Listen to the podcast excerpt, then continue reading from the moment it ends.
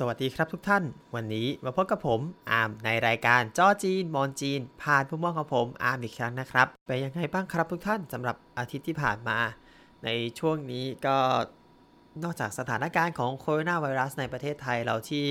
ยังคงต้องคอยจับตาระวังอยู่ตลอด ก็ยังมีเรื่องของ PM 2.5 อีก เพราะฉะนั้นในช่วงนี้ก็นะครับ ผมเองก็แนะนำให้ทุกท่านอยู่ติดบ้านให้มากที่สุด อันนี้ไม่ค่อยมีปัญหากับผมเองผู้ซึ่งอยู่ติดบ้านตลอดอยู่แล้ว ก็นี่แหละครับ ตอนนี้ผมก็สอนออนไลน์ เริ่มสอนแล้วแต่ว่ายังพอจะเอามาเล่าให้ฟังไม่ค่อยจะได้ เพราะว่าก็ถือว่ายังเป็นช่วงที่ต้อนเด็กเข้าจากอีกแอปหนึ่งโรงเรียนคือใช้ Zoom แต่ว่าผมจะใช้ Discord เพราะว่ามันลื่นกว่าในแต่ละอย่างผมกำลังต้อนเด็กเข้า Discord ก็เลยอาทิตย์ที่ผ่านมาเลยยังไม่ได้สอนอะไรเท่าไหร่เลยยังสรุปไม่ได้ เดี๋ยวค่อยมาเล่าให้ฟังเนาะประเด็นในวันนี้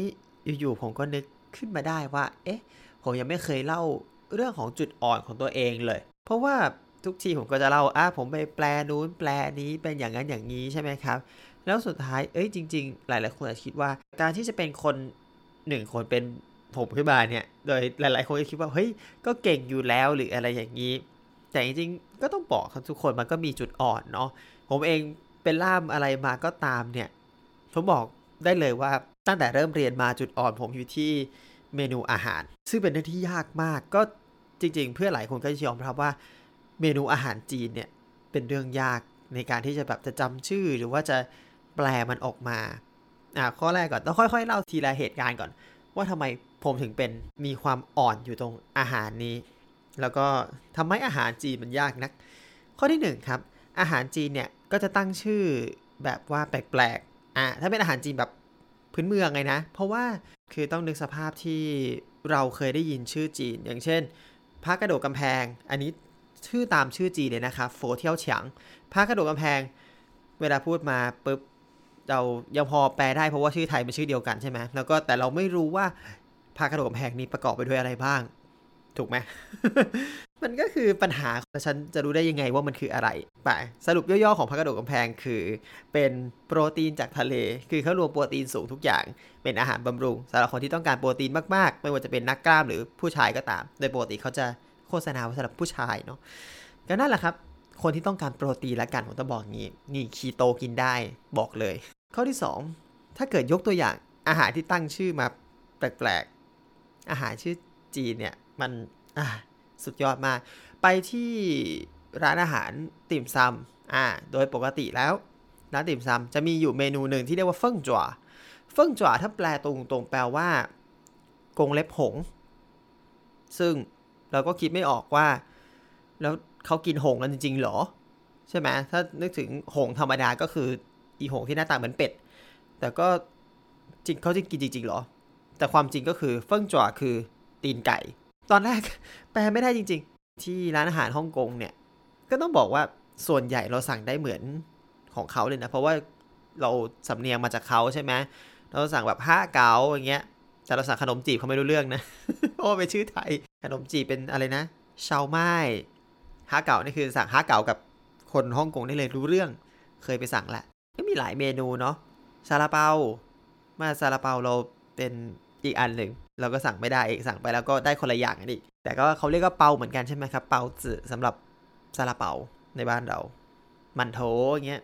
ชื่อจีนอยู่แล้ว ย้อนกลับมาถ้าจากเมนูจีนออกไป เมนูจีนเป็นสิ่งที่ยากอยู่แล้ว ในเมนูจีนอาหารเดิมๆยากอยู่แล้ว ผมเองเนี่ยเป็นคนที่จริง ๆ กินอาหารน้อย ถ้าปกติใช้ชีวิตเองนะครับ จะกินแค่แบบวันละมื้อ 2 มื้อ เพราะฉะนั้นผมจะกินน้อยมาก ราะฉะนั้นก็จะไม่ค่อยได้สัมผัสกับอาหารจีนร้านอาหารสักเท่าไหร่ และอีกข้อหนึ่งก็คือผมเองเนี่ยไม่ค่อยได้ไปกินอาหารใหม่ๆ จะกินอาหารซ้ำๆเดิมๆอยู่ตลอด เช่น สมัยเด็ก ผมอยู่มัธยมต้นเนี้ยทุกคนจะรู้เลยว่าผมชอบไข่เจียวไปอย่างมาก เพราะว่าผมกินไข่เจียวมาตลอดตั้งแต่ม .1 ถึงม .3 ในช่วงพักกลางวัน ไม่กินอย่างอื่นเลยนอกจากไข่เจียว อย่างมากก็ไก่ทอดจากร้านข้าวมันไก่ ก็คือมีแค่ 2 อย่างเท่านั้น ไม่มีเปลี่ยนไปอย่างอื่นเลย ไม่มีแบบวันนี้เบื่อจะกินอะไรดีไม่มีด้วยเหตุนี้ทำให้คลังความรู้ด้านอาหารกับผม นั้นก็น้อยลงไปเหมือนกัน สิ่งที่ผมจำได้ตั้งแต่เด็กว่า ตอนที่พูดถึงเด็กเลยเหรอไม่ไม่ตอนที่ไปจีนนะครับ สิ่งที่ผมจำได้ตอนที่ผมไปจีน ก็คือตัวเอง จะหาเมนูที่ชอบหนึ่งเมนู แล้วจำไว้ แล้วก็สั่งอยู่แค่นี้ จะไม่สั่งอย่างอื่น จะไม่เรียนรู้อย่างอื่นใดๆทั้งสิ้น ผมจะมีเมนูประจำของ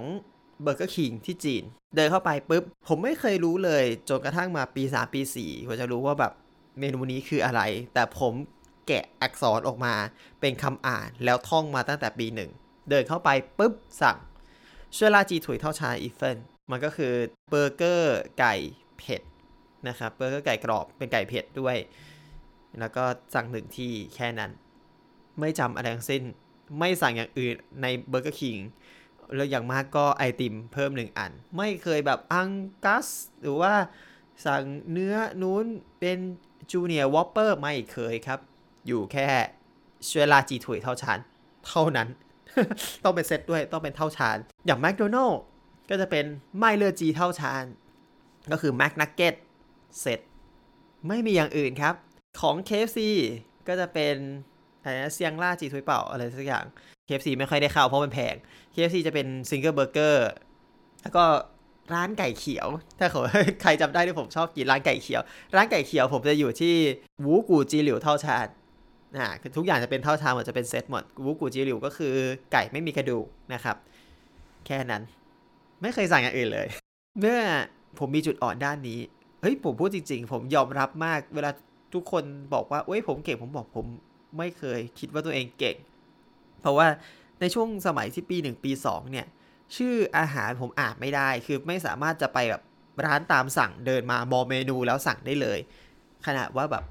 ทุกคนคิดว่าผมเก่งขนาดนั้นแล้ว ก็คือไม่เคยสั่งเลยจริง ๆ แล้วก็ไม่คิดจะสั่งด้วย เพราะว่าเราจะเข้าร้านที่ปลอดภัยที่สุด แล้วถามว่าผมโอเวอร์คัมของพวกนี้ได้ยังไง กว่าจะได้จริงๆก็ตอนปี2เนาะก็จริง ๆแล้วผมก็ต้องคิดว่าบางทีตัวเองมันก็จากจุดอ่อนมันก็ต้องมีการแก้ไขบ้างใช่ไหมมันไม่ใช่จะทิ้งไว้อย่างนั้น ก็วันหนึ่งที่ผมคิดว่าเฮ้ยเราจะต้องออกไปกินข้าวข้างนอกบ้างแหล้วแล้วก็กินข้าวนอกเหนือจากเมนูปกติบ้างแหล้วเลยคิดว่าภาษาเราน่าจะพอแล้วละสำหรับการไปกินข้าวข้างนอก วงเล็บในขณะที่ชาวบ้านเขาไปกินกันตั้งแต่ปีหนึ่งเทอมปลายหรือปีหนึ่งเทอมแรกตอนปลายปลายแล้วก็ตาม ผมก็เนี่ยปีสองเทอมปลายนู่นแล้วก็มีความกล้าที่จะเข้าไปแล้วก็เดินไปสั่ง แต่จริงๆอะถ้าพูดกันจริง ๆ เมนูจีนสมัยนี้นะครับ ในร้านอาหารตามสั่งทั่วไปไม่ได้ยากมือนสมัยก่อนละคือผมเองก็คงจะไปผูกกับความยากในสมัยก่อนที่ว่าเฮ้ยชื่อเมนูมันแบบยากมาก เป็นแบบอุ้ยพากระโดดกำแพงนี้เป็นห้าเก่าทุกอย่างจะต้องจำลักษณะของมันตลอดอะไรอย่างนี้ ก็นั่นแหละครับ ความปรากฏคนพบว่าปกติเขามีอะไร คุยกัวโรเอ้ยเอาคุยกัวโรตัวนี้ยากหน่อย หมูเป็นหมูสามชั้น ผัดกระทะเมนูมาตรฐานของเขาเนี่ยคุยกัวโรเป็นมาตรฐานใช่ไหมแล้วก็หงชาโร่หงชาโร่ก็คือผัดน้ำแดงของจีน แล้วก็มีหยูเซียง โรซือก็คือเป็นหมูผัด แต่เป็นกลิ่นเหมือนปลาก็เรียกง่าย ๆ ในภาษาเราก็คือหมูผัดเปรี้ยวหวาน ที่เหลือชื่อผัดอะไรตามสั่งเนี่ย ชื่อจะตรงเป๊ะเลยครับ หมูก็คือหมูเนื้อก็คือเนื้อ ไม่มีอะไรพิเศษ ต่อมาหลังจึงจะมารู้ว่าอ๋อสุดท้ายแล้วจริงๆมันก็ไม่ได้ยากเหมือนตอนที่คิดไว้แต่แรกนี่หว่า แต่ความที่จะแบบก้าวข้ามผ่านความกลัวของตัวเองออกไปได้นั้น จริง ๆ ก็ยากนะครับผมต้องบอกเลยจริง ๆ ดูเหมือนผมเองเนี่ยเป็นคนที่เฮ้ยมีความ หน้าด้านในหลายๆอย่างแต่ผมก็มีความกลัวเยอะนะ แล้วผมก็ต้องใช้พลังในการก้าวผ่านบางอย่าง ที่จะทำให้เราไม่กลัวได้ คติของเรื่องนี้จริงๆ เมนหลักผมก็จะบอกว่า ทุกคนย่อมมีจุดอ่อนของตัวเอง แล้วก็ทุกคนก็ย่อมมีความกลัวเป็นของตัวเองนะครับว่าให้ว่ายังไงก็ตาม ก็อยากให้ทุกคนแบบถึงเวลาหนึ่งก็คงบังคับใครไม่ได้ แต่ทุกทุกคนจะมีอยู่เวลาหนึ่งที่จะ ตัดสินใจแล้วว่าเราจะก้าวผ่าน safe zone เราตรงนี้ไปได้ แล้วเราก็จะได้เรียนรู้อะไรใหม่ ๆ ขึ้นอีกเยอะเลย เพราะว่ามีหลายคนที่มีปัญหาอย่างเช่น อันนี้ต้องพูดย้อนกลับมาเนาะคือนักเรียนของผมเอง จริงๆมีหลายคนที่พยายามอยู่ใน safe zone ของตัวเองที่ว่าเวลาเรียน เราเรียนภาษาจีน ผมพยายามอัดตัวจีนให้เด็ก แต่ว่าปรากฏว่านักเรียนหลาย ๆ คนจำอยู่แค่พินอิน คือ safe zone ตัวเองอยู่แค่นี้ เพราะว่ามันเป็นภาษาอังกฤษมันจำง่าย หรืออะไรก็ตาม แต่ไม่ยอมจำตัวจีน ซึ่งจริงๆมันเป็นการเรียนที่จะบอกว่าผิดไหม ก็ไม่ถึงกับผิด แต่ว่าภาษาจีนสุดท้ายแล้วเราก็ต้องคุยกันด้วยตัวจีนใช่ไหมครับ ผมก็พยายามจะดันนักเรียนขึ้นไปในมาตรฐานที่สูง แต่นักเรียนหลาย ๆ คนก็จะอยู่ใน safe zoneที่อยู่ตรงนั้น แล้วก็ไม่ยอมที่จะก้าวผ่านเซฟโซนตรงนี้ไปถึงตัวจีน แต่มีอยู่ครั้งหนึ่ง อันนี้คือผมสอบ พวกคนที่สอบตก คนที่สอบตกอันนี้ผมขอ เก็บไว้เล่าเขาหลังว่าเขาตกกันได้ยังไงเนาะ คนตกไม่น้อย ผมสอนทั้งหมด 6 ห้องเรียน คนตก 9 คน ก็ประมาณ 180 คนตก 9 คนก็จะประมาณ 2%ที่ตก ก็เอามาแก้กัน จากนักเรียนที่ตอนแรกหลาย ๆ คนที่เขียนอยู่แค่พิงอิน หรือเขียนแม้กระทั่งคำอ่านภาษาไทยด้วยซ้ำหลาย ๆ คนน่าจะผ่านการสอบไปประมาณ2อสารอบ ทุกคนก้าวข้ามผ่าน สิ่งที่เรียกว่าเซฟโซนออกไป มีอยู่คนหนึ่งเลยมั้งครับ ตอนสุดท้ายสอบครั้งสุดท้ายก่อนที่จะปล่อยไปเนี่ย ผมสอบ dictation ทิ้งเสียเนี่ย30ข้อ นักเรียนสามารถเขียนได้ทั้งหมด ประมาณ 25 ข้อขึ้น ซึ่งมันเป็นเรื่องที่มหัศจรรย์มาก ว่าตอนแรกนักเรียนไม่เอาเลย เขียนมาแทบจะไม่ได้เลย สุดท้ายก็มา ได้กันในตัวจีนในตอนสุดท้าย นั่นแหละครับบางทีคนเรามันมีความสามารถอันน่าเหลือเชื่อเนาะในเวลานั้น ก็นั่นแหละครับ คติของเรื่องนี้ก็ยังคงย้ำอีกรอบหนึ่งว่าสำหรับหลายๆคนที่เรียนจีนถึงจุดนี้แล้ว ผมว่าขึ้นเทอม 2 แล้วด้วย ก็หลายคนอาจจะมีความกลัวในความยากที่มันยากขึ้นเรื่อยๆ ของภาษา ก็อย่าไปได้กลัวมันเลยครับ ความยากมันมีอยู่แล้ว แต่ว่าเราก้าวผ่านมันไปให้ได้ แล้วก็ทำความเข้าใจกับมัน สนุกกับมัน ลองใช้มัน แล้วก็จะได้คุ้นเคย แล้วเราก็จะพัฒนาภาษาขึ้นไปได้อีกมากเลยครับ แน่ เป็นไง นอกจากวันนี้เล่าเรื่องจุดอ่อนของตัวเองแล้วก็เล่าวิธีแก้ด้วย โอเคครับ วันนี้ก็เอาไว้แค่นี้ก่อนแล้วกันเนาะ ไว้เจอกันใหม่คราวหน้านะครับผม สวัสดีครับ